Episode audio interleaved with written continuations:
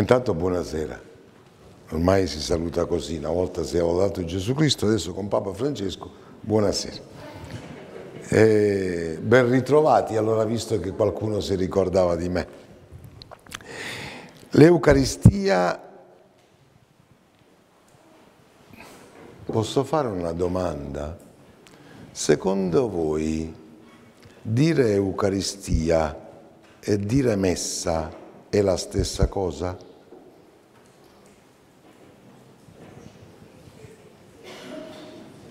Non lo sanno. È la stessa cosa? Sì o no? Quanti sono per il sì?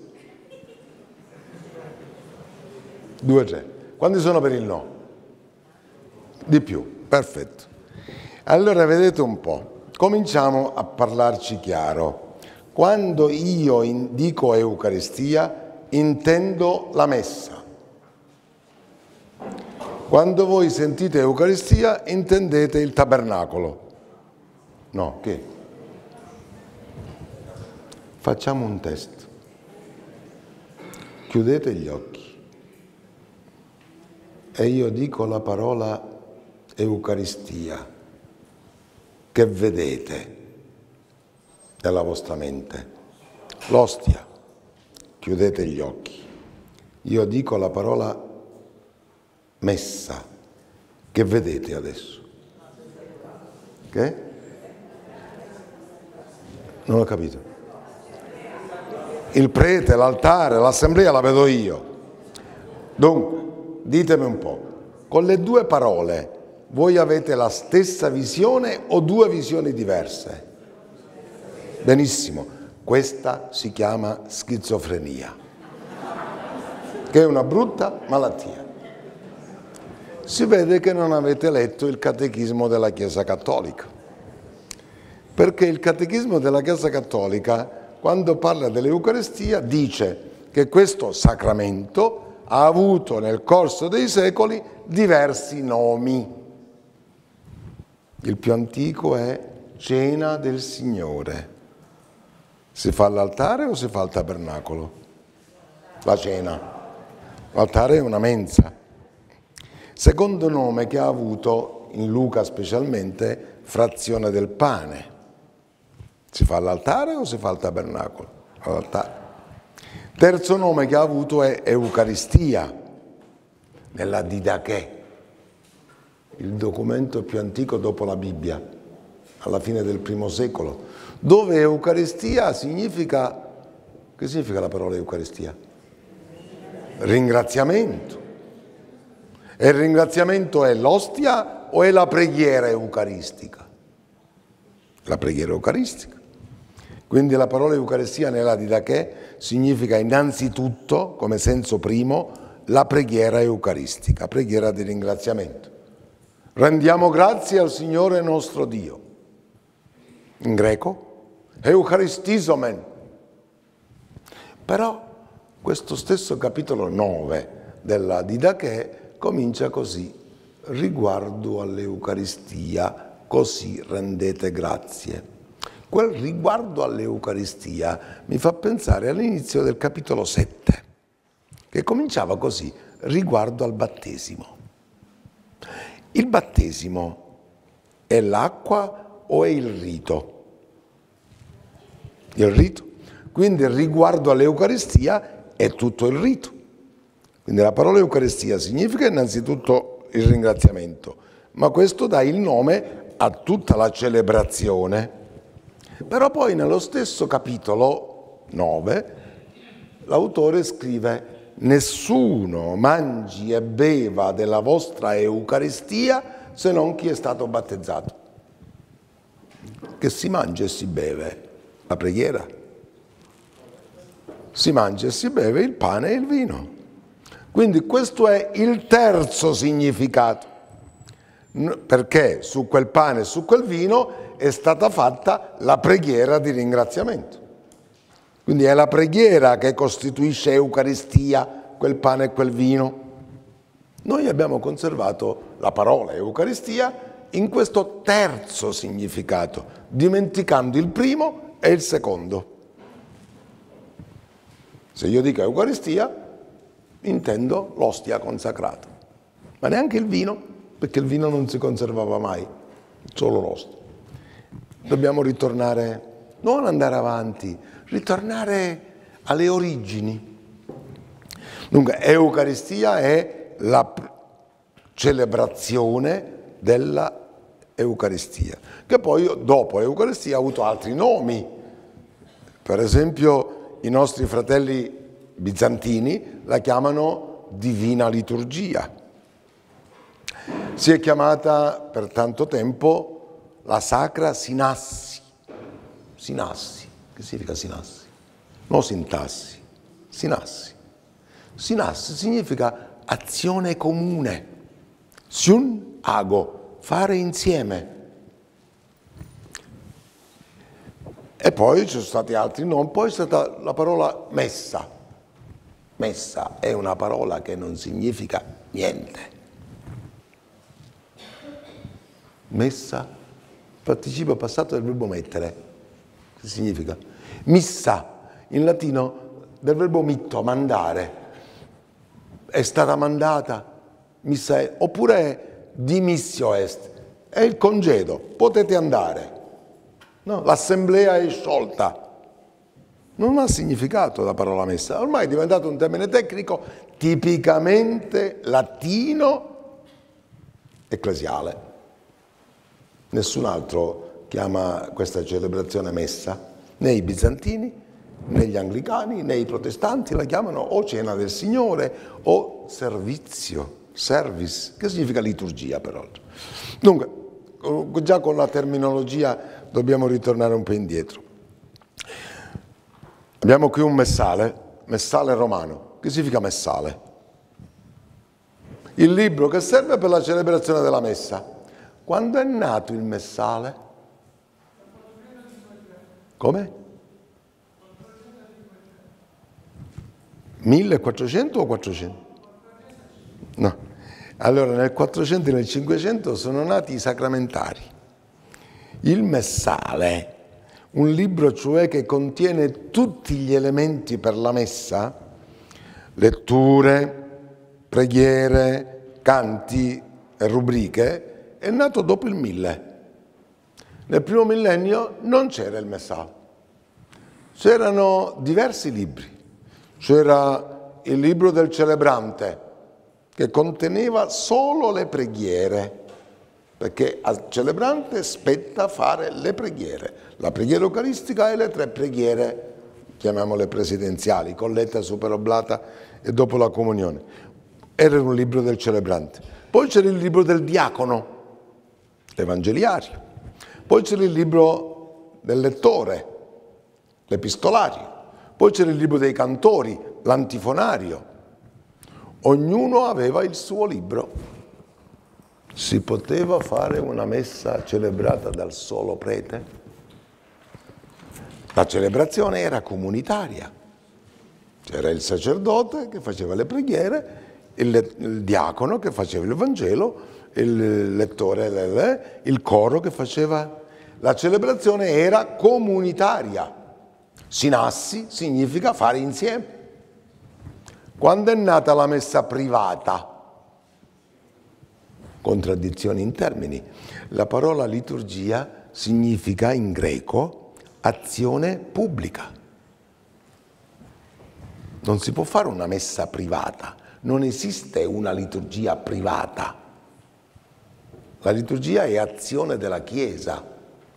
Vedete, però, siccome poi col tempo si sono moltiplicate le celebrazioni quasi per così dire, private, allora di tutti quei libri ne hanno fatto uno solo. E si chiama Messale plenario. Ma il primo messale plenario che noi conosciamo è il messale lateranense del 1200 e rotti. Prima non c'era il messale plenario, non c'era la messa privata. Secondo voi è celebrazione della cena del Signore quella che si celebrava fino al concilio e a San Pietro ancora oggi, dove in una chiesa ci sono 10, 15, 20 altari e un prete va in un altare, un prete in un altro, un prete in un altro, un prete in un altro e ognuno fa la sua messa. Quella è la chiesa o è un ristorante? Nel ristorante tutti sono nella stessa sala, ma ognuno sta al suo tavolo e quelli di un tavolo non conoscono quelli dell'altro tavolo, non parlano con quelli dell'altro tavolo. Questa non è la messa. C'è la concelebrazione, ma per quanto tempo la concelebrazione non è stata messa in atto? È rimasta teologicamente sempre, però si usava solo per le, per le ordinazioni. Io sono stato ordinato nel 1965, luglio, il primo anno in cui già era stata ripresa la concelebrazione. Quindi io ho concelebrato la messa di ordinazione all'altare accanto al vescovo. Lei quando è stato ordinato? Anni 50? Quando... Nel 63 ha preso messa. Quando lei è stato ordinato, ha concelebrato col vescovo accanto all'altare? Altri sacerdoti. Sì, lo so, ma lei dove stava? Al suo posto inginocchiato con un genuflessorio e il mestale davanti. Bravo. Non se lo ricorda? Io me lo ricordo, lo so. Cioè, nelle ordinazioni, i preti ordinati intanto concelebravano col vescovo in quanto dicevano tutte le parole insieme col vescovo, ma stavano inginocchiati nel loro inginocchiatoio, con il, ognuno col suo messale. Quando c'era l'ordinazione del vescovo, il vescovo ordinante stava all'altare maggiore e per il vescovo ordinato si preparava un altarino lì vicino. Quindi non era una concelebrazione, erano due messe in contemporanea. Capite? Questa era la situazione fino al 1965. Al giovedì santo del 65 abbiamo ripreso la concelebrazione, cioè ognuno partecipa alla celebrazione secondo il suo ruolo. Se sei presbitero, concelebri, se sei diacono, fai da diacono, se sei lettore leggi, se sei popolo di Dio, partecipi del popolo di Dio, cantori, cioè, ognuno fa il suo mistero. Ma in seguito al concilio, alla Costituzione Sacrosantum Concilium, è cambiato il mondo, ma non perché abbiamo fatto una rivoluzione, abbiamo fatto una riforma. E riforma significa innanzitutto riportare alla forma originaria. Quindi non siamo, io non sono progressista, sono più conservatore dei conservatori, perché sono ritornato. Com'era la messa al tempo degli atti degli apostoli? Torniamo, partiamo da lì. Atti 2,42, Atti 2,46. I discepoli, i credenti, diverso, i credenti erano assidui nella dottrina degli apostoli, nella comunione fraterna, c'è la comunione fraterna, uno entra in, una, scusatemi se dico una apposta, una entra in chiesa, la prima cosa che cerca è un banco libero, dove non c'è nessuno, hm? così non è disturbata. Poi se vede quella lì c'è, me ne vado là. Uno che pensa così fa bene a uscire fuori perché si entra in chiesa per fare comunione, non per aumentare la separazione. Comunque, nella dottrina degli apostoli, nella comunione fraterna, nella frazione del pane, la chiama così Luca, e la chiama frazione del pane perché nella cena pasquale ebraica il primo gesto che fa il capofamiglia è spezzare l'azima. Quindi dal primo gesto dava il nome alla frazione del pane. E nelle preghiere la comunione fraterna e la frazione del pane sono state poi viste talmente unite che il latino San Girolamo, buonanima, ha tradotto mescolandoli insieme. Non, solo, non sono più quattro gli elementi, ma diventano tre. Dottrina degli Apostoli. La comunione al pane spezzato, i due elementi, comunione e frazione del pane, diventano uno e nelle preghiere. Perché se la, la frazione del pane non porta alla comunione, non ha ragione San Paolo quando dice che noi siamo un corpo solo perché mangiamo l'unico pane. Qui mi viene subito di dire, anticipare una domanda. Perché celebriamo la messa così spesso? Perché? Gli ebrei la facevano la cena pasquale una volta l'anno ed era sentita perché una volta l'anno. Noi la facciamo ogni... non è ogni giorno. San Paolo come dice? Ogni? Mistero della fede. Ogni? Ah, lo sapete. È di San Paolo quella frase. Ogni volta che mangiamo di questo pane, ma se ogni volta è diventata una cosa ordinaria, noi annunziamo la morte del Signore fino a che Egli venga. Ora San Paolo dice che noi celebriamo ogni volta non perché il Padre Eterno è sempre assetato di sangue. Noi celebriamo la messa così il Padre Eterno, giustamente sempre arrabbiato con noi, perché ha ragione, no? si calma gli mettiamo davanti il corpo e il sangue di Cristo, la croce di Cristo, il sacrificio di Gesù e il Padre Eterno si calma. No, il Padre Eterno si è calmato già la prima volta. Lo scopo non è di placare il Padre Eterno, perché Gesù Cristo con una sola oblazione ha reso perfetti tutti quelli che devono essere santificati, lettera agli ebrei. Ma è stato quello. Non serve al Padre Eterno serve a noi, perché noi abbiamo bisogno di diventare, poco alla volta, un solo corpo e un solo spirito. Quel libretto di cui parlava Sua Eccellenza, che mi ha chiesto il cardinale Vallini, lui mi aveva detto volevo un sussidio perché i fedeli di Roma comprendessero che cos'è la messa e voleva intitolarlo una, un catechismo dell'Eucaristia. Sua Eminenza dico, se lei si scrive catechismo non lo legge nessuno, il catechismo è per i bambini. E allora ho suggerito questo titolo, l'Eucaristia fa la Chiesa. L'Eucaristia fa la Chiesa. Adesso lo distribuisce Coletti, costa assai, 3 euro lo potete anche comprare. Prima era su YouTube, l'hanno tolto, mm, ma di per sé. Perché lo scopo della celebrazione è fare di noi un solo corpo.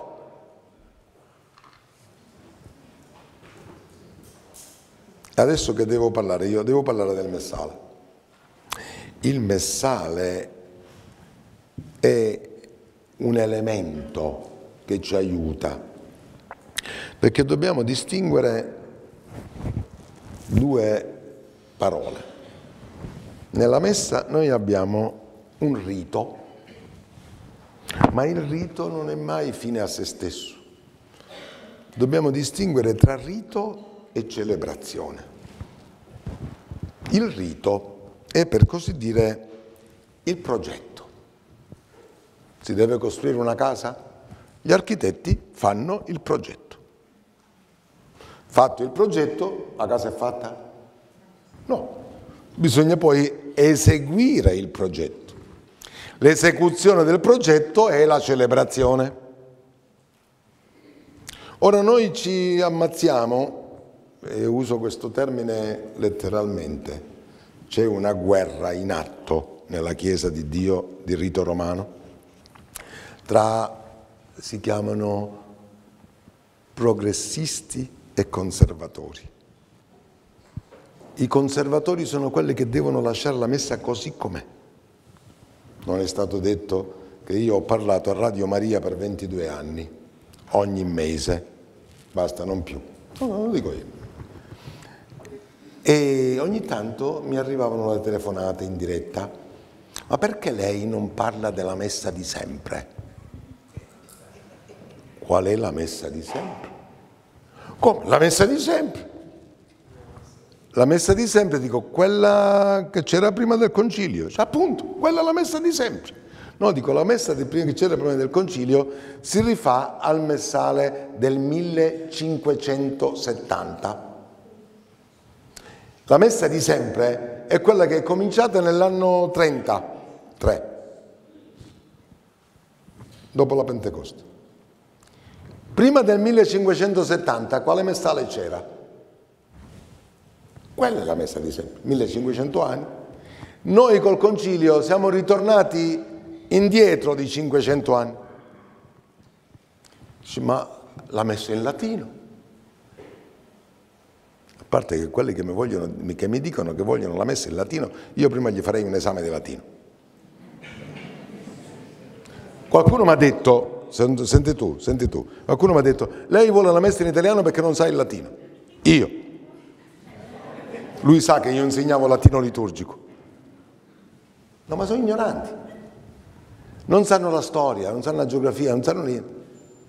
No, la messa, noi dobbiamo preoccuparci non tanto del rito, ma dell'esecuzione. Faccio faccio un esempio per capire la differenza tra rito e celebrazione.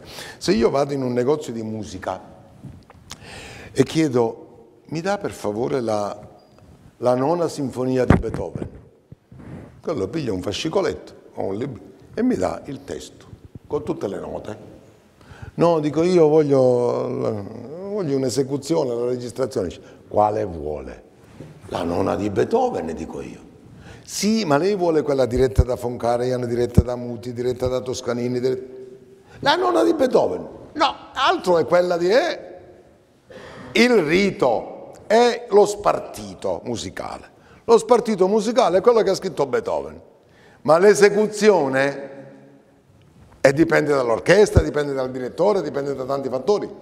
Il rito è scritto nel messale, il messale si apre domenica prossima, supponiamo, alla ventottesima domenica del tempo ordinario, no?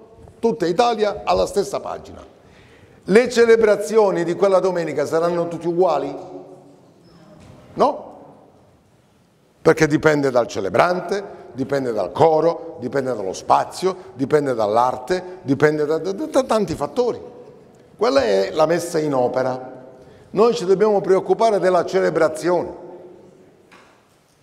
Invece quei lì, che sono la messa di sempre, si preoccupano se io ho le dita unite così. Capite? Allora, questo non c'è problema tra noi, spero. Noi dobbiamo entrare nel mistero e qui dobbiamo domandarci, fare quattro domande.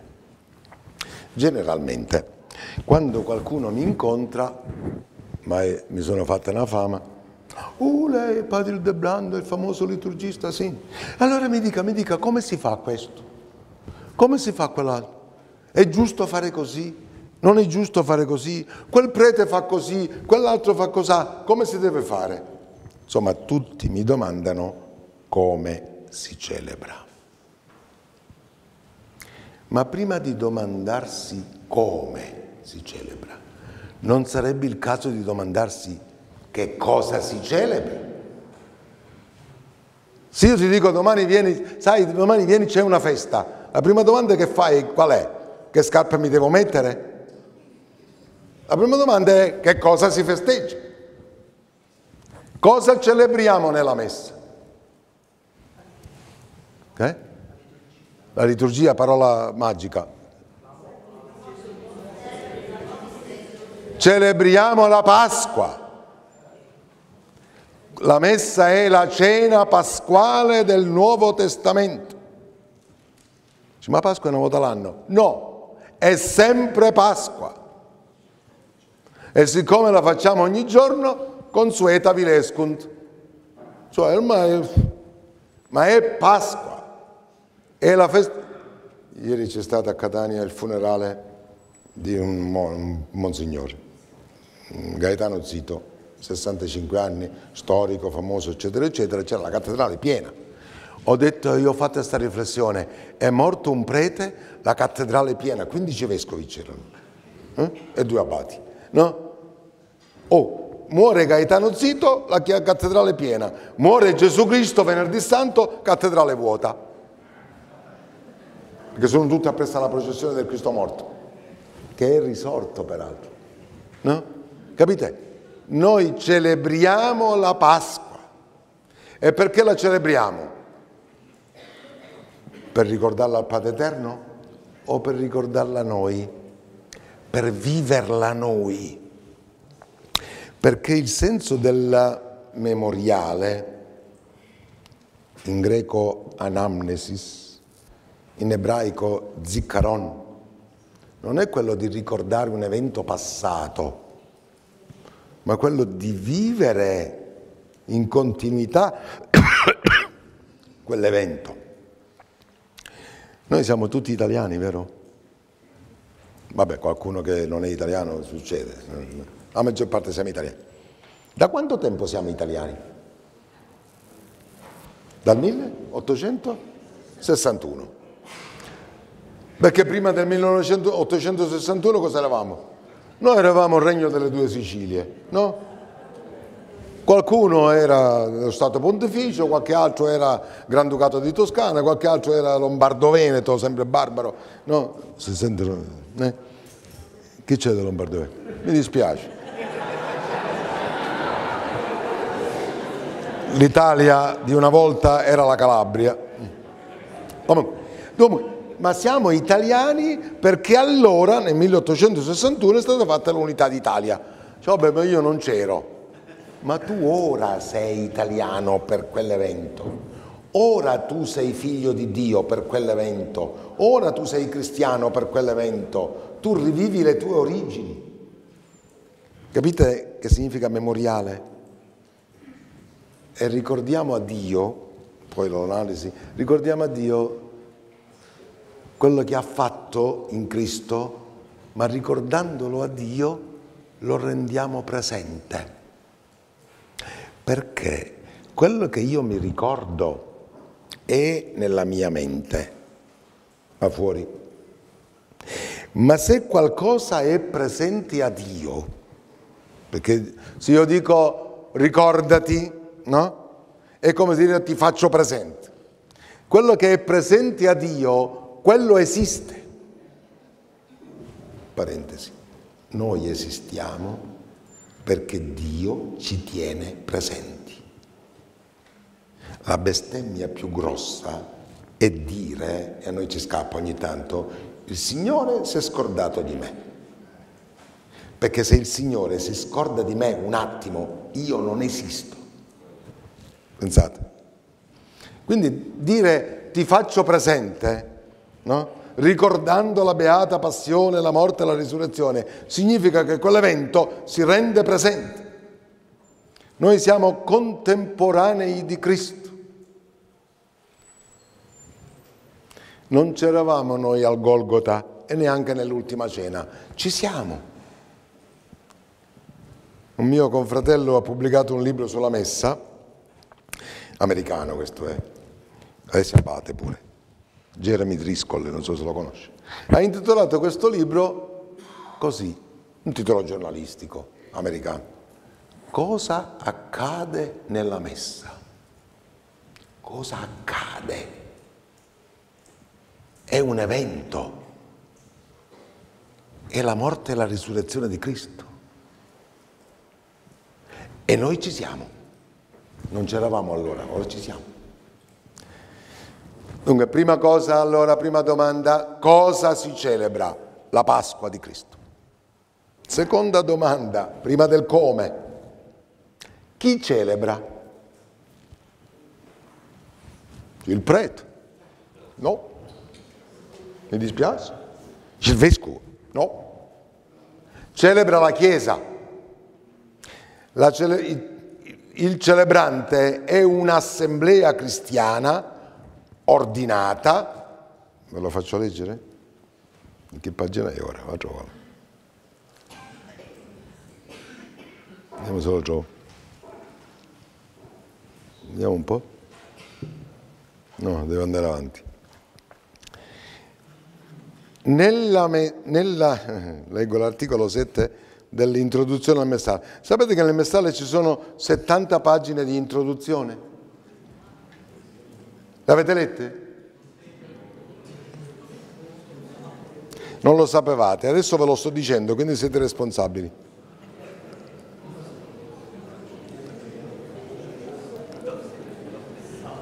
Leggiamo qui, articolo 16. Leggete? Si legge? Non è questo, non è articolo 16. Questo qui. Nella messa 27, nella messa o cena del Signore è protestante, perché i protestanti la chiamano la Santa Cena, ma la chiama così San Paolo. È protestante San Paolo o sono paolini i protestanti? Nella messa, in origine la frase era così, la cena del Signore o messa, poi l'hanno criticata e Paolo VI l'ha fatta cambiare. Nella messa o cena del Signore il popolo di Dio è chiamato a riunirsi insieme sotto la presidenza del sacerdote che agisce nella persona di Cristo per celebrare il memoriale del Signore, cioè il sacrificio eucaristico. È il popolo di Dio chiamato a radunarsi. E il rito della messa comincia così. Eh, andiamo avanti. Vi faccio vedere un po' gli elementi. Gli elementi. Qui. Articolo 47. Quando comincia la messa? Quando il popolo è radunato. In Italia, se aspettiamo che il popolo sia radunato, la messa non comincia mai.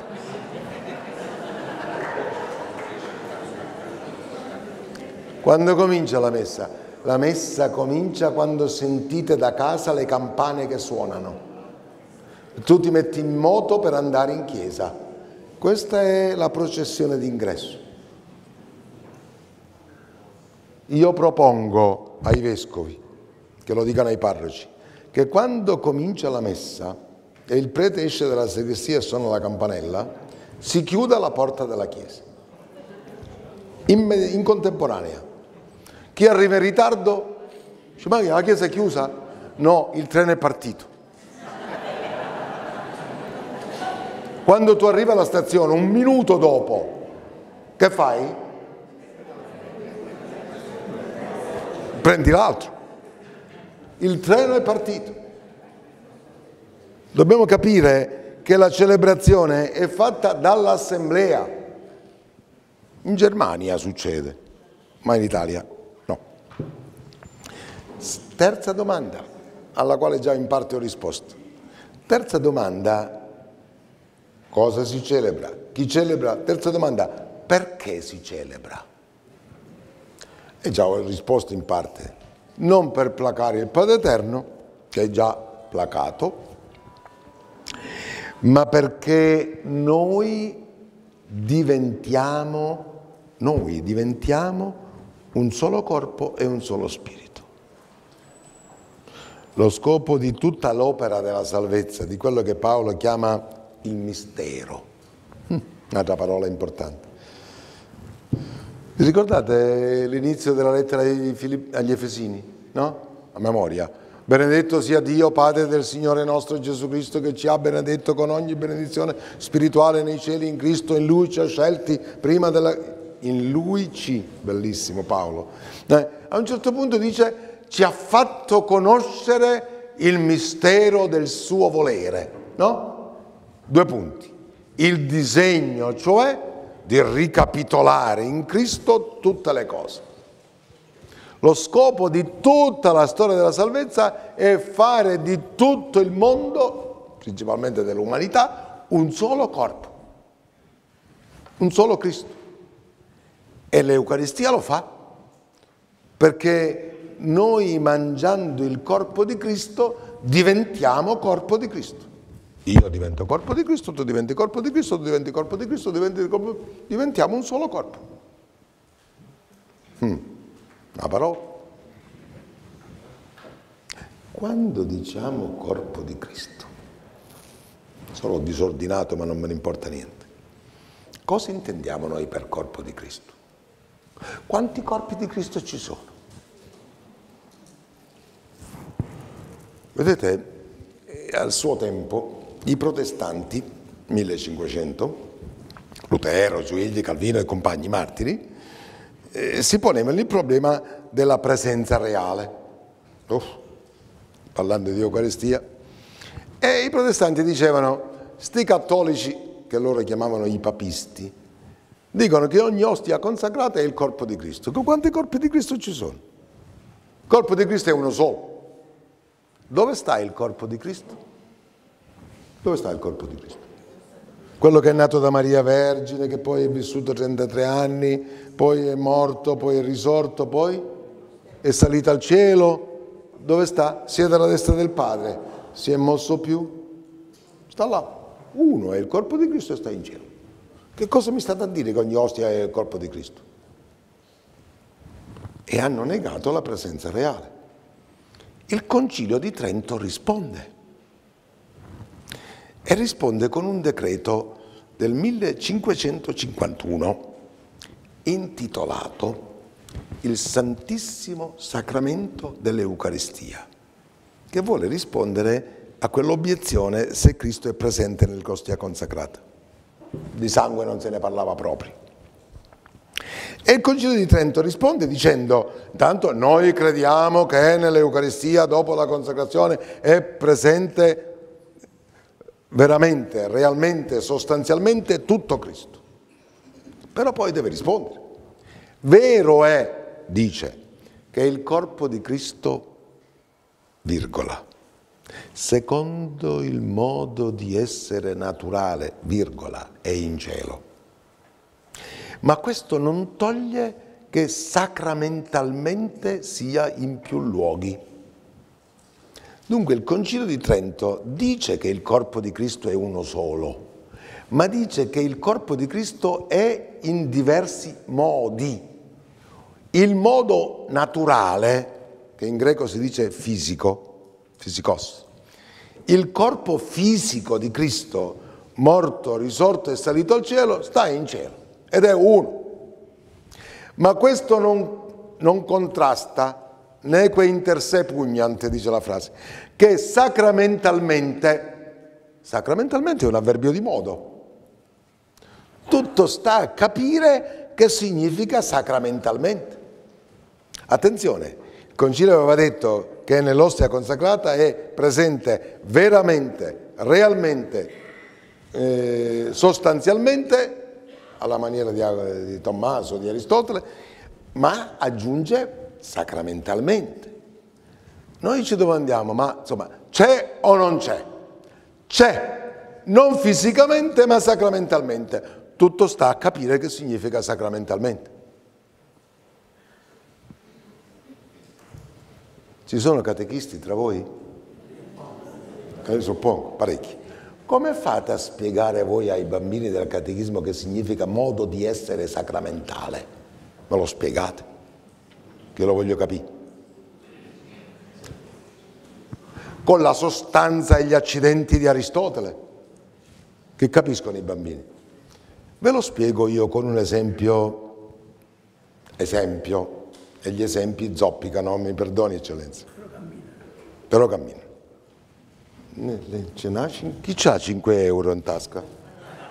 Se ne avete 50 meglio.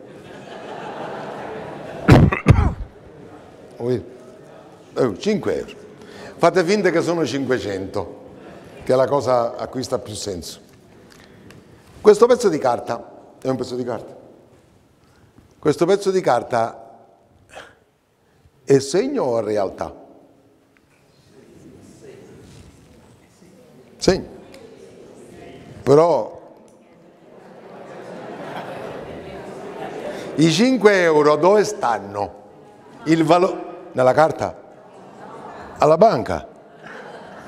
Alla banca europea. Questo è un pezzo di carta. Siccome però c'è una firma, speriamo autentica, di un certo Mario Draghi, qui questo vale. Cioè i 5 euro sono là in un modo e sono qua in un altro modo, ma sono. Perché con questo tu ci fai la colazione, se non... Vabbè, vabbè, eh, quello che è, no? Vi porto un altro esempio. Avete mai comprato un biglietto della lotteria, del Super Enalotto?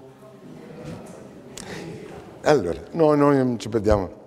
Supponiamo che io per curiosità una volta dico, quanto costa? Un euro? Due euro? Dillo che? Due, due euro, una volta, proviamo, no? Allora io dico, sa, sa, finalmente mi arriva, sto, mi metto davanti alla televisione, il lotto alle 8. Mm? Ma non vinco, ma primo numero estratto 40, ce l'ho. Secondo numero estratto 9, ce l'ho. Nasce la speranza. Terzo numero estratto 90, ce l'ho. Quarto numero estratto 24. Ui, già ti vincono le, le, le, caldane, no? L'ultimo, quinto numero estratto 47, ce l'ho. L'ultimo, l'ultimo, l'ultimo, 5, ce l'ho. L'infarto.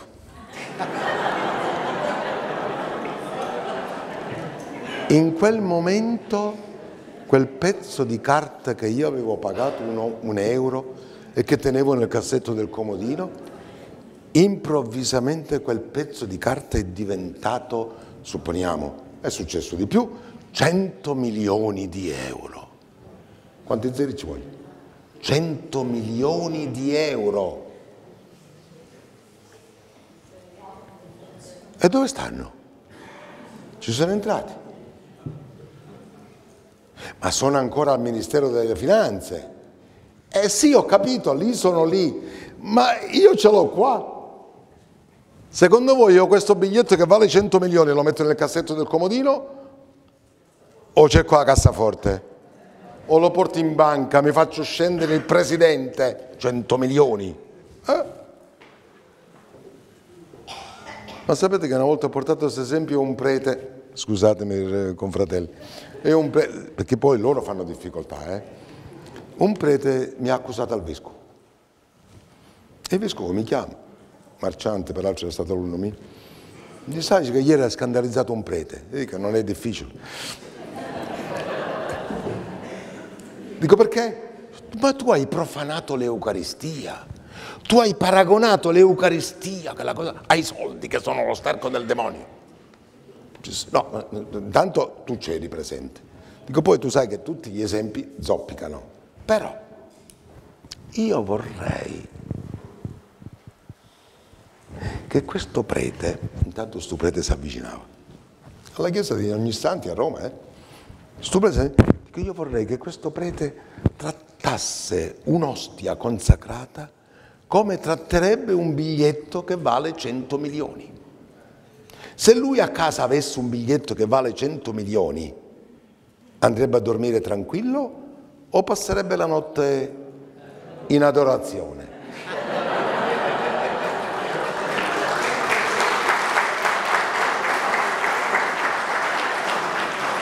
Secondo voi, se voi portate ai bambini questo esempio, la transustanziazione diventa una parola ancora difficile? È un esempio, per carità. Però per dire, noi abbiamo di, questi, di queste trasformazioni i soldi sono ancora al Ministero delle Finanze, d'accordo? E in un certo senso però sono tutti qua. Perché se tu questo biglietto che vale 100 milioni vai alla Ferrari e dici io voglio la migliore macchina, ce l'hai i soldi, guardi qua, prenda, scelga, che ridò dopo, ma... Allora io ho un biglietto che vale 100 milioni. Allora che faccio?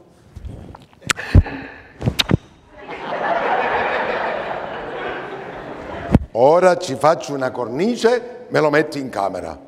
Sei cretino. Lo devi scambiare. Ah, lo devo, lo devo perdere? No, devi dal segno passare alla realtà. Quando lo scambieremo, quell'ostia consacrata? In cielo. Corpo di Cristo è quello fisico in cielo, prego. Corpo di Cristo sacramentale è l'ostia consacrata e anche il sangue, no? Ma non avete mai sentito dire che noi siamo il corpo di Cristo? Sì? È un terzo modo. Quello che noi chiamiamo il corpo mistico. Allora, il corpo eucaristico è sacramentale perché sacramento significa segno e strumento insieme. Segno efficace una volta si diceva, vi ricordate? Allora l'ostia consacrata è segno che rende presente, direbbe il Concilio di Trento che contiene il corpo fisico di Cristo.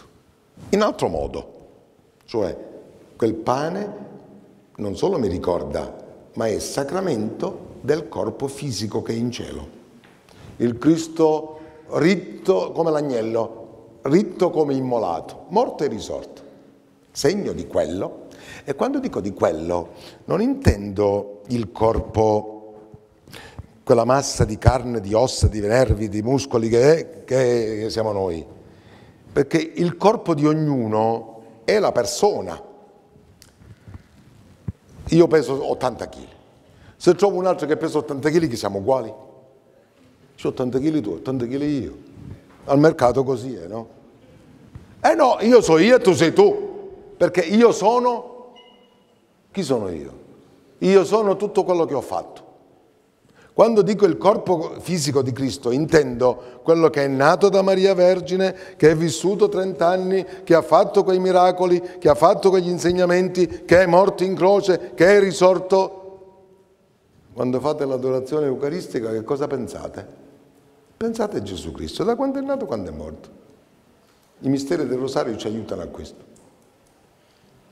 Vabbè, allora è segno di quel corpo, quindi ricorda, Qui c'è tutto quello, ma diventa strumento per fare di noi un solo corpo. Ecco perché segno e strumento. Sacramento significa che non ottiene, non raggiunge lo scopo per cui esiste se non trasforma noi in un solo corpo e un solo spirito.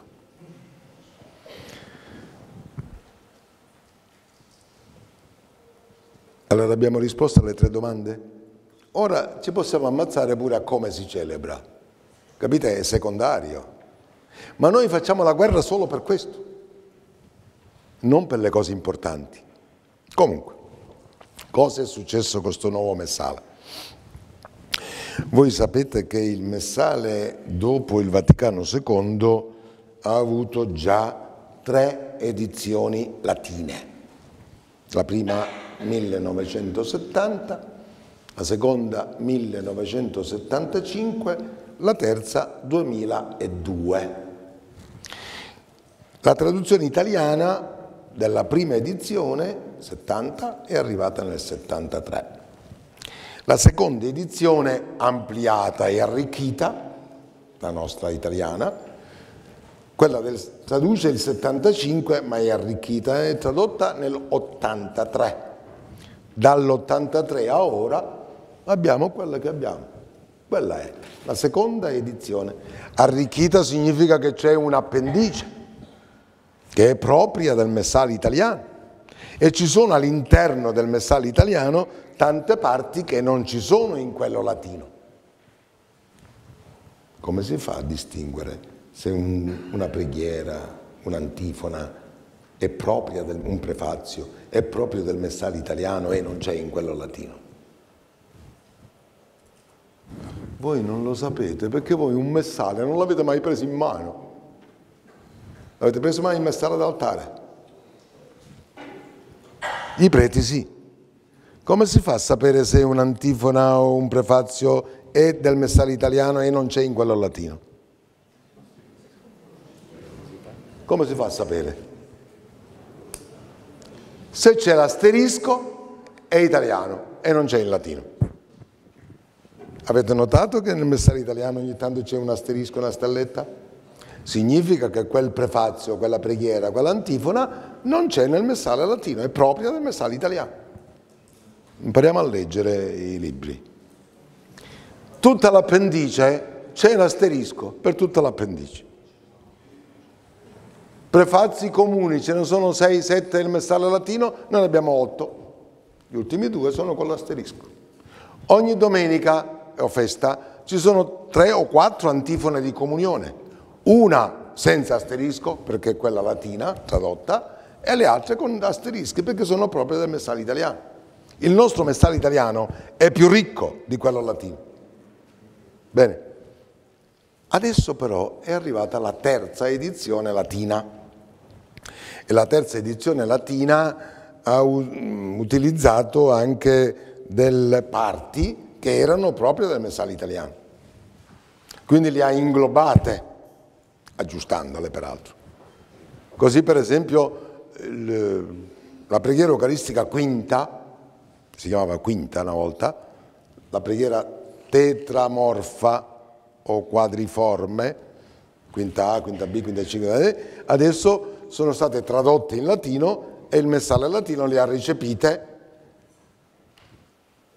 e le ha messe nell'appendice alla alla, al rito della messa. Quindi ormai non c'è più l'asterisco in quella italiana, perché ormai è recepito nel e le preghiere per la riconciliazione pure ci sono. Quindi eh, diciamo queste preghiere non fanno parte più dell'appendice italiana, ma sono inglobate, d'accordo. Però adesso noi abbiamo una traduzione italiana che dipende da quel testo latino.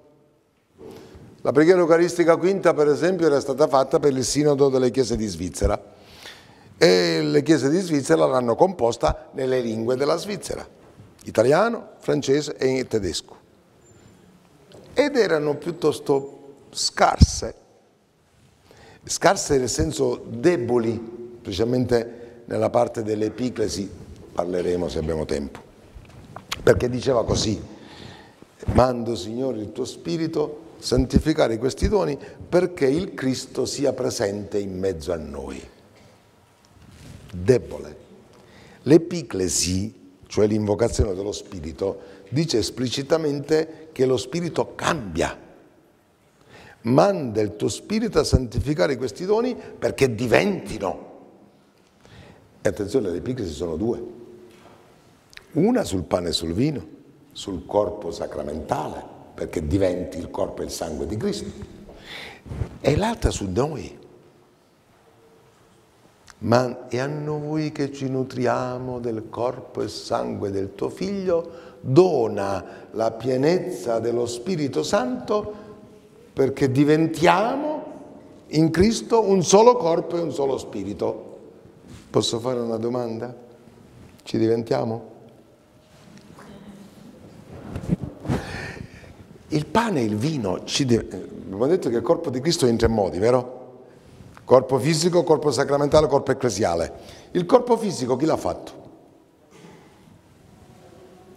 Il corpo di Gesù chi l'ha fatto? La Madonna. La Madonna ha domandato come può essere, come è possibile, lo Spirito Santo scenderà su di te. Chi l'ha fatto? Oh, c'è riuscito?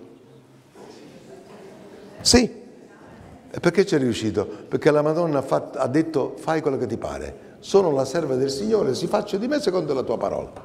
Benissimo, e ci è riuscito. Col pane e col vino ci riesce? Sì, il pane e il vino non parlano, si lasciano fare. Con noi ci riesce? Ah, allora attenzione, lo spirito ci riesce, ma noi siamo più duri del pane duro. Di più, siamo più duri del ferro. Come si fa a fare prendere forma a una bacchetta di ferro? Me lo spiegate voi? Come si fa? Col fuoco, la forgia, si mette nella forgia, diventa rosso incandescente e poi martellate, incudine e martello. Benissimo? Perfetto. Perché noi dobbiamo prendere la forma di Cristo.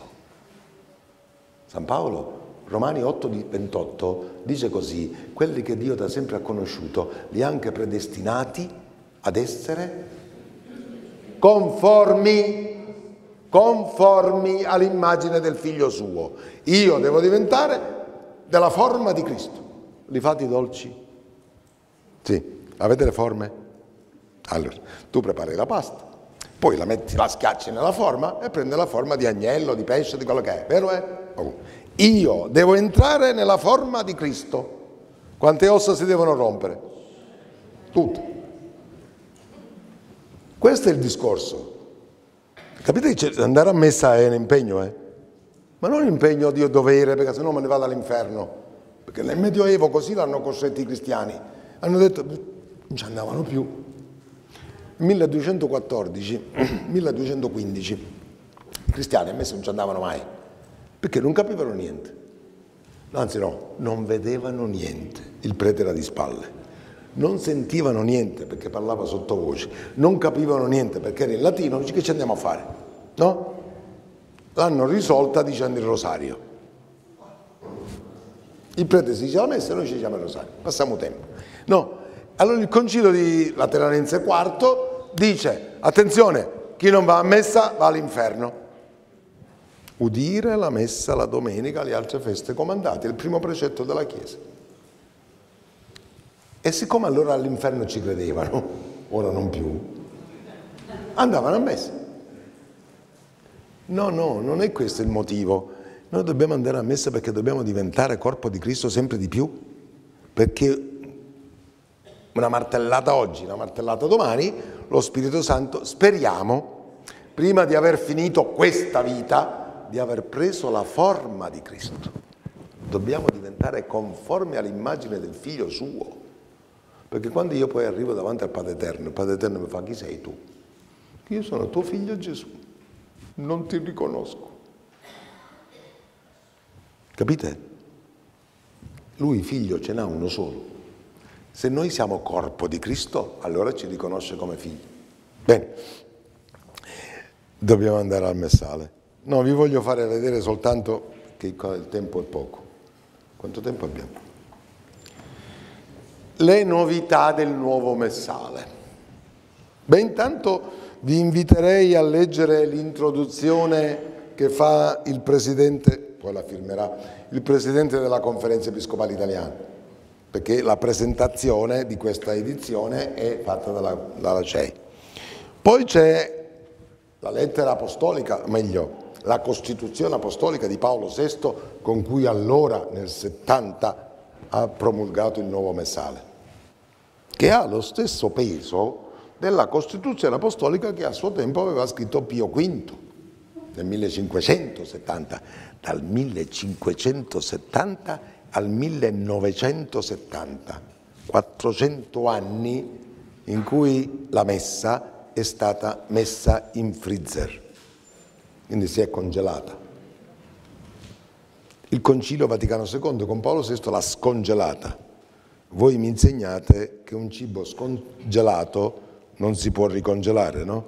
Diventa veleno. Eh, perfetto. Eh, eh, attenzione. Comunque, poi c'è la Institutio Generalis Missalis Romani, che prima era tradotta così, se l'avete letta, principi e norme per l'uso del messale romano. Adesso si chiama già dal 2002, ordinamento generale del messale romano. E sono una, un sacco di numeri, ve lo faccio vedere. Eh, all'inizio di questa, dove sei? Vabbè, non lo trovo qua il cursore non mi cammina. Il mouse. Ah, sì, sì, sì, sì, sì, sì, sì, sì, sì. Vediamo un po' dove siamo. Costituzione Apostolica di Paolo VI, va bene? L'avete qui? Nel messale questo si trova. Poi c'è Ordinamento Generale del Messale Romano. Proemio, lasciamolo stare, il proemio il proemio ce l'ha messo Paolo VI dopo eh, la presentazione perché alcuni dicevano che era protestante, invece il Papa deve difendere il nuovo messale. Questo messale non è nuovo, è più ricco di quello di prima ed è più antico di quello di prima perché ha utilizzato le fonti più antiche che il messale di Pio V non aveva utilizzato. Pensate che i documenti del primo millennio sono stati pubblicati, scoperti e pubblicati dopo il Concilio di Trento, sacramentale veronese, gelasiano, gregoriano, eccetera, eccetera. No? Poi c'è il rito della messa, quello che dicevo io all'inizio, e quindi ci spiega passo passo che cosa facciamo e perché si fa. Porto qualche esempio appena appena. Quando si dice qui capitolo secondo, terzo, cioè capitolo secondo, terza parte, le singole parti della messa. Qual è il senso? Diversi elementi, scrittura, preghiere, canti, silenzio, che fa parte, è uno degli elementi, gesti e atteggiamenti del corpo, quando in ginocchio, quando in piedi, eccetera, eccetera, tutti fanno domande di questo genere. Guardate qui, leggo 47. Quando il popolo, l'abbiamo già detto, quando il popolo è radunato, mentre il sacerdote fa il suo ingresso con il diacono e i ministri, si inizia il canto d'ingresso. A che serve il canto d'ingresso? Leggo. La funzione propria di questo canto è quella di dare inizio alla celebrazione, la sigla, hm? favorire l'unione dei fedeli riuniti, l'armonia delle voci dovrebbe esprimere la concordia dei cuori. Terzo, introdurre il loro spirito nel mistero del tempo liturgico della festività. Se io vi canto per esempio una parola del canto d'ingresso, vediamo se capite che festa è. Resurrexi Spiritus Domini. Pentecoste. Una facile facile. Requiem. Ora ve ne canto un'altra. Noi canteremo gloria a te. Che festa è? Dal primo gennaio al 31 dicembre. Capite allora, il canto d'ingresso è come i titoli di testa in un film, importantissimi per capire il film. Cioè appena, tu senti la parola, pensate che i nostri fratelli greci, io mi sono fatto un'esperienza eh, strabiliante, ma la ricordo sempre, nel 92 ho portato l'istituto liturgico in Grecia. Abbiamo comprato dell'incenso ad Atene, dal parroco di Atene, eh, ortodosso naturalmente, no? Dice, ho di buonissimo del Monte Athos, ve lo faccio passare pure a metà prezzo, eh? ma che odori volete? E noi, al solito nostro siciliano, io siciliano, valenziano, cioè, che profumi ci sono? E abbiamo incenso profumo di rose, incenso profumo di gelsomino, gelsomino, incenso profumo di nardo, incenso profumo di anastasis. Anastasi significa risurrezione. C'è appunto quello che usiamo a Pasqua, incenso profumo di gardenia. Guarda questi figli di buona donna, a Pasqua usano incenso di gardenia, a Pentecoste incenso profumo di rose, un altro giorno profumo di tuberose, un altro giorno... cioè tu entri in chiesa, a secondo l'odore che senti, sai che festa è. Proprio come da noi. Tu entri in chiesa senti puzza di incenso e domandi c'è stato un funerale? Perché, perché noi usiamo l'incenso solo nei funerali, perché se non usi l'incenso l'offerta te la danno di meno. Brutta lingua, eh? La verità bisogna dirla.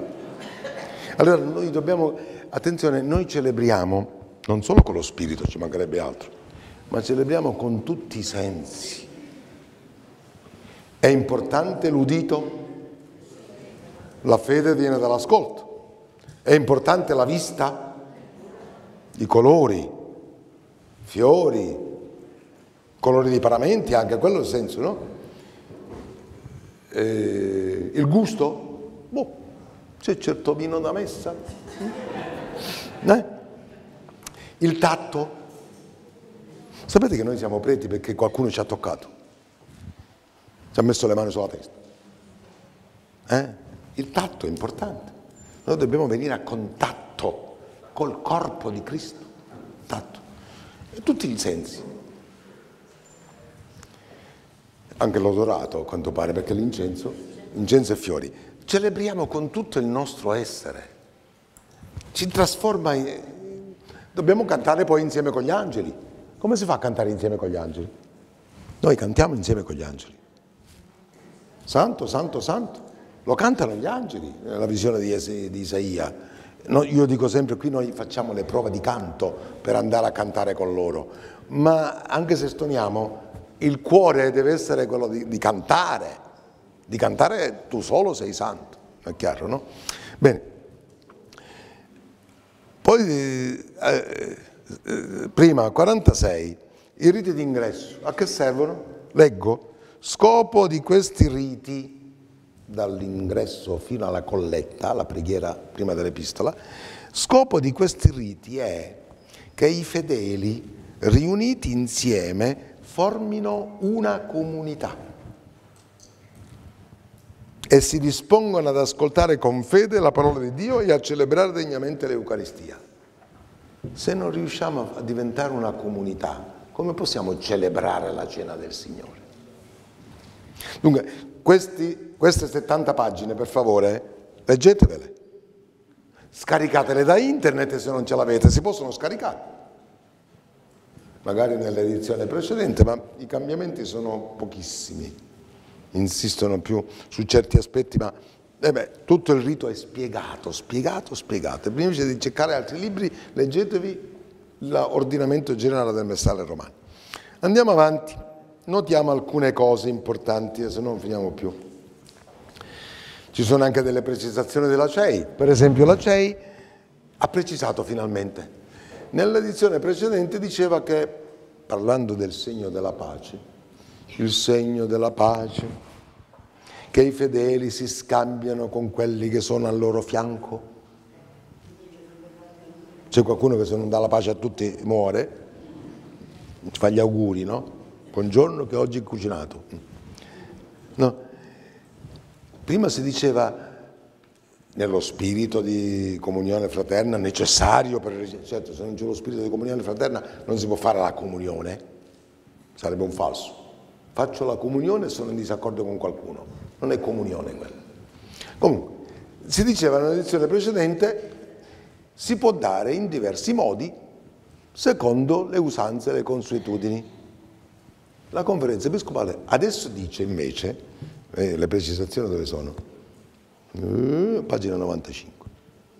Sempre che, dove sta là? Eccolo qui. 96, eccolo qui. Conferenza episcopale italiana. Te lo faccio leggere. Segno della pace. Con la conferenza episcopale italiana stabilisce che il modo ordinario per lo scambio della pace è la stretta di mano, ordinario. Perché io dico, se uno, un papà, c'è il suo figlioletto di 8 anni, di 7 anni, gli dà la mano, non mi viene da ridere. Quando mai un papà saluta il figlio con la stretta di mano? Gli fa una carezza, gli fa un abbraccio, cioè, no? Eh, marito e moglie si danno la mano davanti al notaio o davanti all'avvocato quando devono litigare. No. Ordinariamente si dà con la stretta di mano. Prima era detto no, non c'è scritto niente. Conviene tuttavia che ciascuno dia la pace soltanto a chi gli sta più vicino in modo sobrio. Ancora, non è consentito introdurre un canto che accompagni lo scambio di pace. Pace a te fratello mio, shalom di qua, shalom di là, non è. Che poi non cantano invece l'agnello di Dio, mentre l'agnello di Dio è più importante. Ma bisogna leggere queste cose e farle. Vabbè, andiamo avanti, vi faccio vedere qualche esempio di, di arricchimento, per esempio prefazi, prefazio dei pastori, 537. Eh. Mi sono cercato tutte le pagine? 540, dai. Che c'è?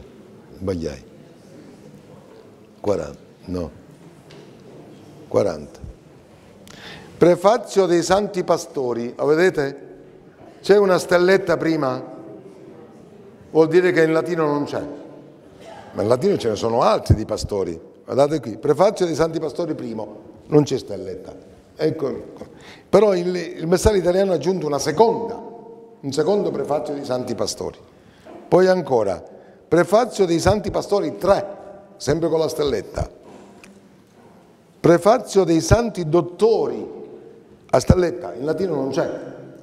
E qui, oltre che i dottori, ci sono anche le dottoresse. Santa Teresa la Grande, Santa Teresa la Piccola, Santa Caterina, Santa Hildegarda, ci sono sante donne dottori della Chiesa, no? Prefazio, due dei santi dottori, come vedete.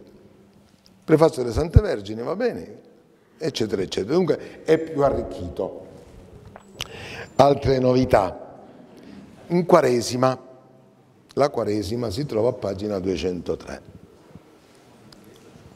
203. Venerdì dopo le ceneri, ho preso.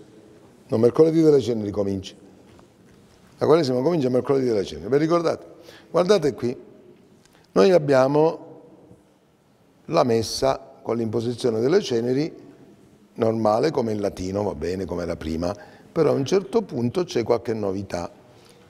Antifona alla comunione, vedete chi medita giorno e notte, poi c'era oppure con l'asterisco, è solo in italiano questo. Poi dopo, dopo la, alla fine, dopo l'orazione, dopo il posto comunio, c'è orazione sul popolo, leggete? Cos'è questa orazione sul popolo? Noi abbiamo tre modi di, dare, di concludere la messa con la benedizione. C'è la benedizione semplice, il benedica Dio Onnipotente, il Vescovo sia eh. Poi c'è la benedizione solenne, le benedizioni solenni, quelle in, con triplice formula generalmente trinitaria, no? Ed è una benedizione in cui il celebrante parla al popolo. Dio che vi, vi conceda, vi dia, vi dia. Invece queste sono preghiere di benedizione, ma sono orazioni rivolte al Padre. Difatti dice, a questo popolo che riconosce la tua grandezza, dona con bontà, o oh Dio, quindi la preghiera è rivolta a Dio. Ma si chiede a Dio che benedica il popolo. Avevamo già qualche esempio, il venerdì santo è così.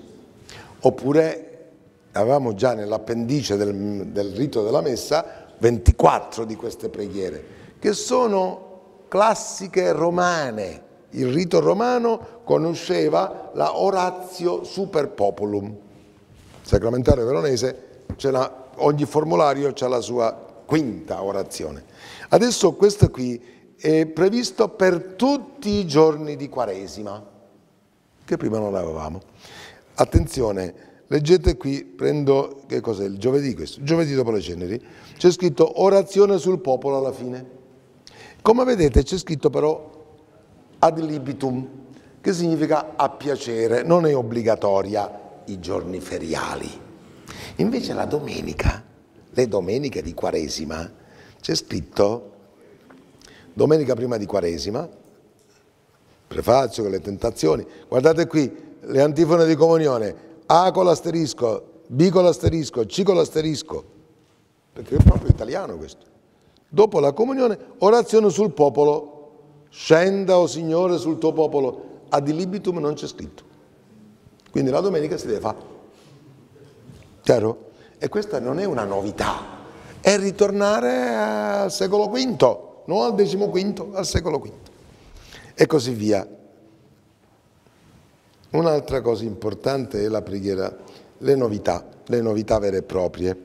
Adesso andiamo al Kyrie. Nella messa c'è il Kyrie eleison?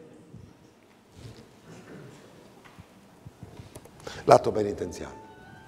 L'atto penitenziale Noi l'abbiamo sempre fatto in tre modi, o col confesso, eccola qui, c'è qui, oppure con eh, pietà di noi Signore, eccetera, eccetera, oppure con i tropi, Signore via che riconduce al Padre. Non c'è scritto Signore pietà, Kyrie eleison. Siamo tornati al Kyrie eleison, che non è latino, è greco. Quando siamo passati dal greco al latino, ed era il secolo IV, Kyrie eleison è rimasto in greco. Amen è rimasto in ebraico. Alleluia è rimasto in ebraico. No? Adesso, nel 70, dopo il concilio, Kyrie eleison è diventato Signore pietà, che secondo me fa pietà. Kyrie eleison, ma tra l'altro siamo in comunione con tutte le chiese. I bizantini dicono Kyrie eleison, gli ambrosiani dicono Kyrie eleison a Milano. Dico è greco perché una volta uno era andato alla messa bizantina e poi lo raccontava al suo compare, no? Boh, hanno detto tutti in greco, io non ho capito niente. Solo Kyrie eleison era latino. No, era greco. Era greco. Ci sono certe frasi alleluia, amen, Kyrie che sono comuni in tutto il mondo. Vedete un po' quanti Kyrie ci sono qui? Però, Signore pietà, non è proibito, per carità, difatti qualche volta c'è scritto poi che si può fare o l'uno o l'altro, ma in genere sono Kyrie raccomandato questo. Andiamo al Gloria. Nel Gloria c'è un cambiamento. Gloria a Dio nell'alto dei cieli e pace in terra agli uomini amati dal Signore. Eh, perché se il latino è pax in terra minibus bone voluntatis, sì, in latino è così, ma in greco la parola è eudochia e la eudochia non è la buona volontà degli uomini, ma è la benevolenza di Dio. Quindi di per sé il testo greco dice, Kai Irene tois anthropois tes eudochias, e in terra, pace in terra agli uomini, oggetto della benevolenza di Dio. E allora siamo tutti oggetto della benevolenza di Dio. Ecco perché hanno tradotto amati dal Signore. Avevano già tradotto così gli spagnoli. Os hombres che Dios quiere, che Dio ama. Quindi, eh, questo è il senso. Quindi non è che hanno cambiato così, Dice, ma in latino era buone volontatis, ha tradotto così San, San Girolamo. E non è l'unico caso che ha tradotto strano, no? Anche Eucaristia, invece di tradurre per quello che è, ha tradotto buona grazia. Eucaristia, buona grazia, non significa niente. Altra novità, altro cambiamento di cui non, non si vede traccia, nelle parole della consacrazione, voi sapete che c'è stata una polemica perché la traduzione italiana non sarebbe corrispondente al latino, perché le parole sul calice. Gesù ha detto prendete e bevetene tutti, questo è il calice del mio sangue per la nuova ed eterna alleanza versato per voi e per tutti in remissione dei peccati.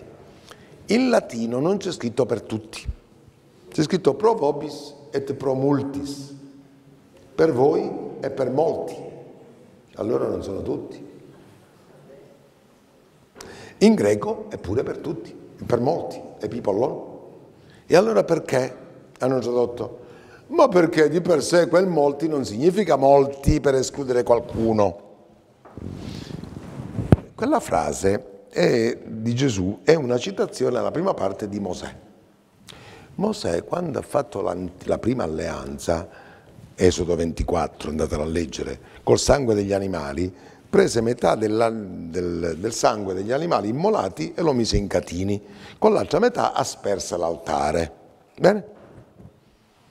Poi lesse il libro della legge e il popolo rispose, quello che il Signore ha detto lo faremo e obbediremo. Benissimo. Allora prese la metà del sangue che era nei catini e asperse il popolo dicendo, questo è il sangue dell'alleanza che Dio ha stretto con voi sulla base di tutte queste parole.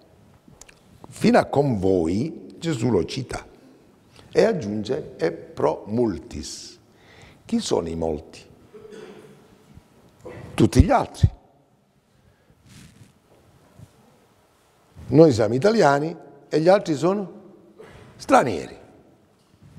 Allora il mondo era diviso in ebrei e gentili.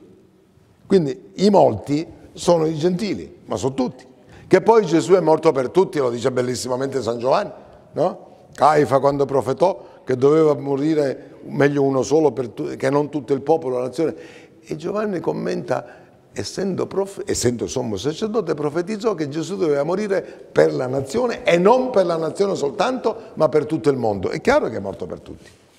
Ma Papa Benedetto aveva scritto una lettera ai vescovi tedeschi dicendo che bisogna tradurre in modo letterale, c'è scritto pro multis, si deve tradurre per molti.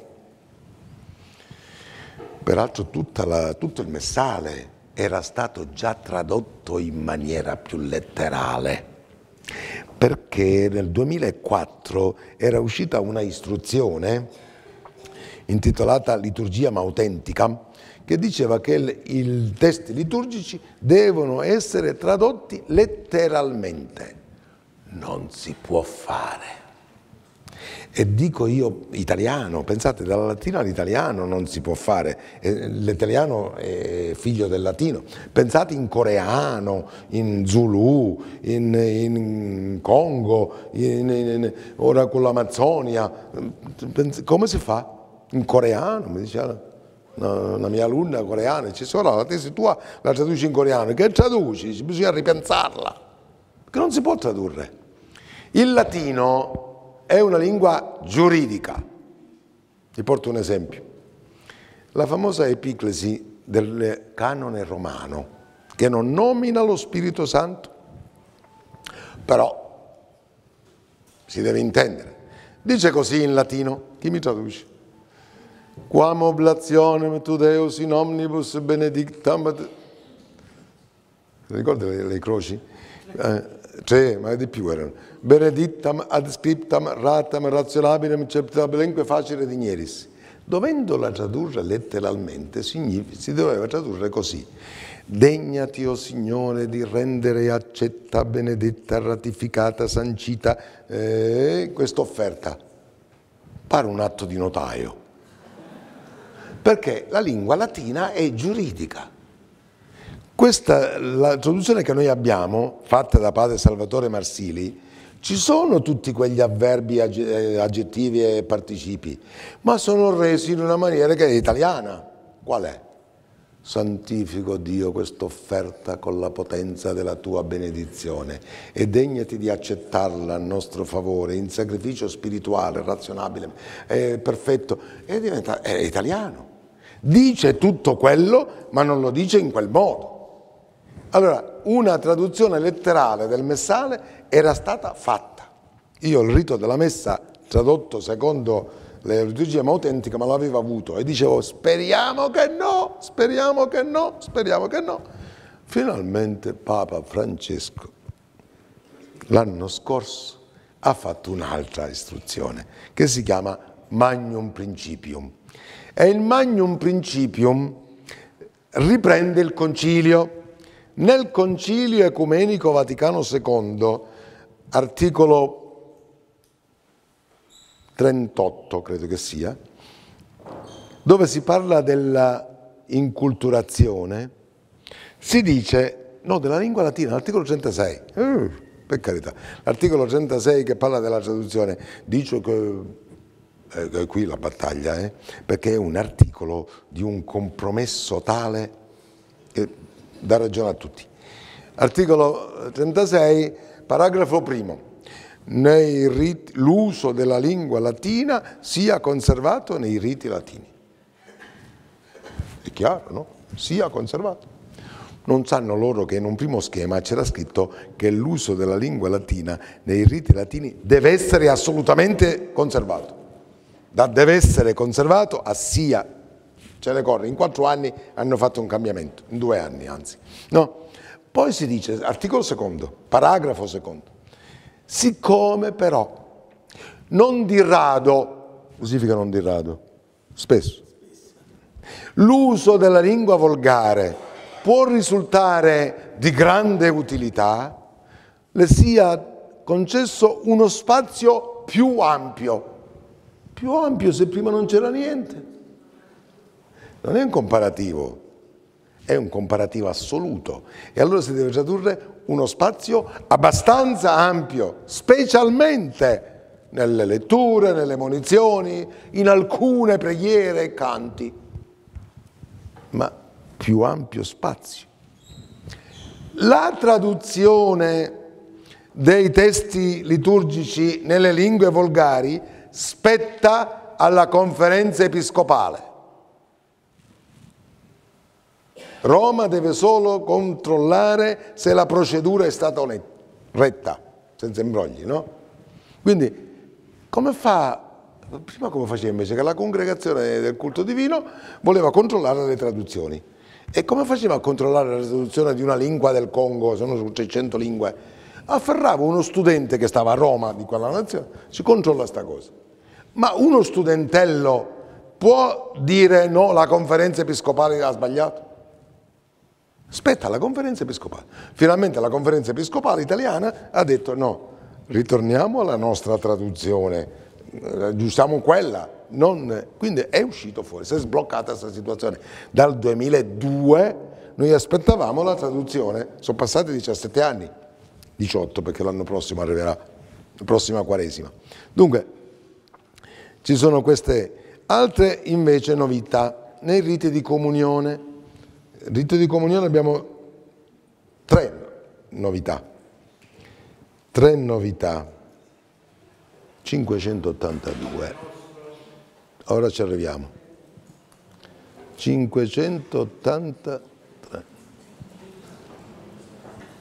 ancora siamo,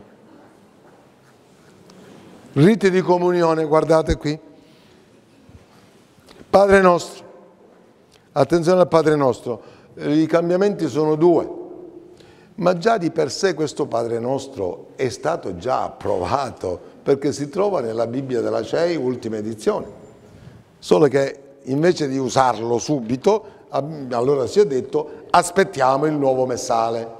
Ma adesso quando andrà in vigore il nuovo messale, notate bene, dacci oggi il nostro pane quotidiano e rimetti a noi i nostri debiti come, guardate, anche noi, stu anche non c'era in italiano, come noi li rimettiamo.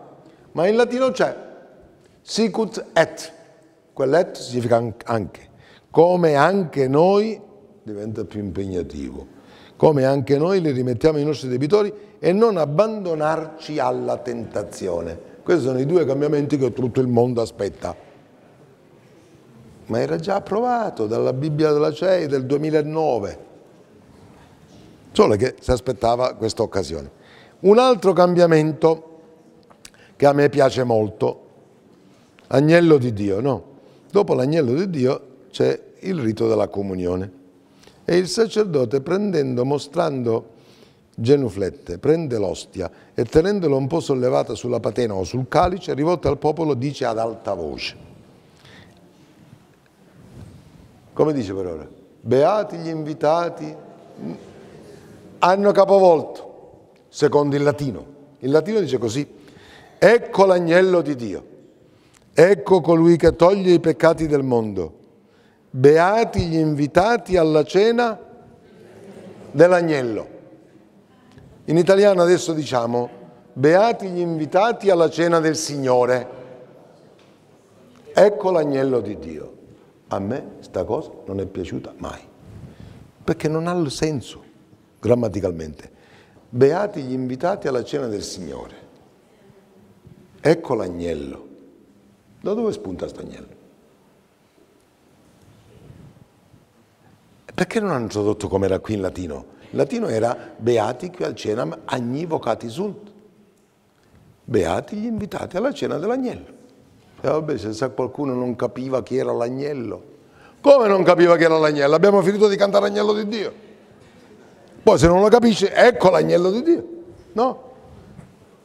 Adesso invece è ritornato come in latino, che si comincia con Ecce Agnus Dei, Ecce qui tollit peccata mundi, sono le parole di Giovanni Battista, no? Ecco l'agnello di Dio e si ripete, ecco colui che toglie i peccati del mondo, beati gli invitati alla cena dell'agnello. Chi mi devo fermare?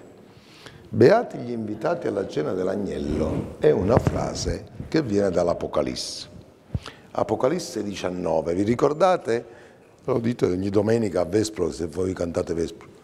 Ecco, sono giunte le nozze dell'agnello, la sua sposa è pronta e finisce il cantico. Ma continua l'Apocalisse, l'angelo mi disse, scrivi, beati gli invitati alla cena delle nozze dell'agnello.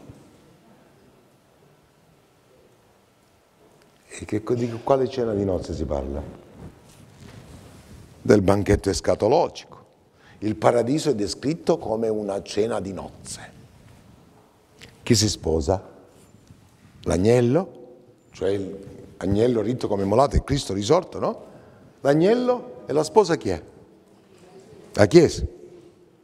E gli invitati chi sono? Beati gli invitati. Noi siamo gli invitati o siamo la Chiesa?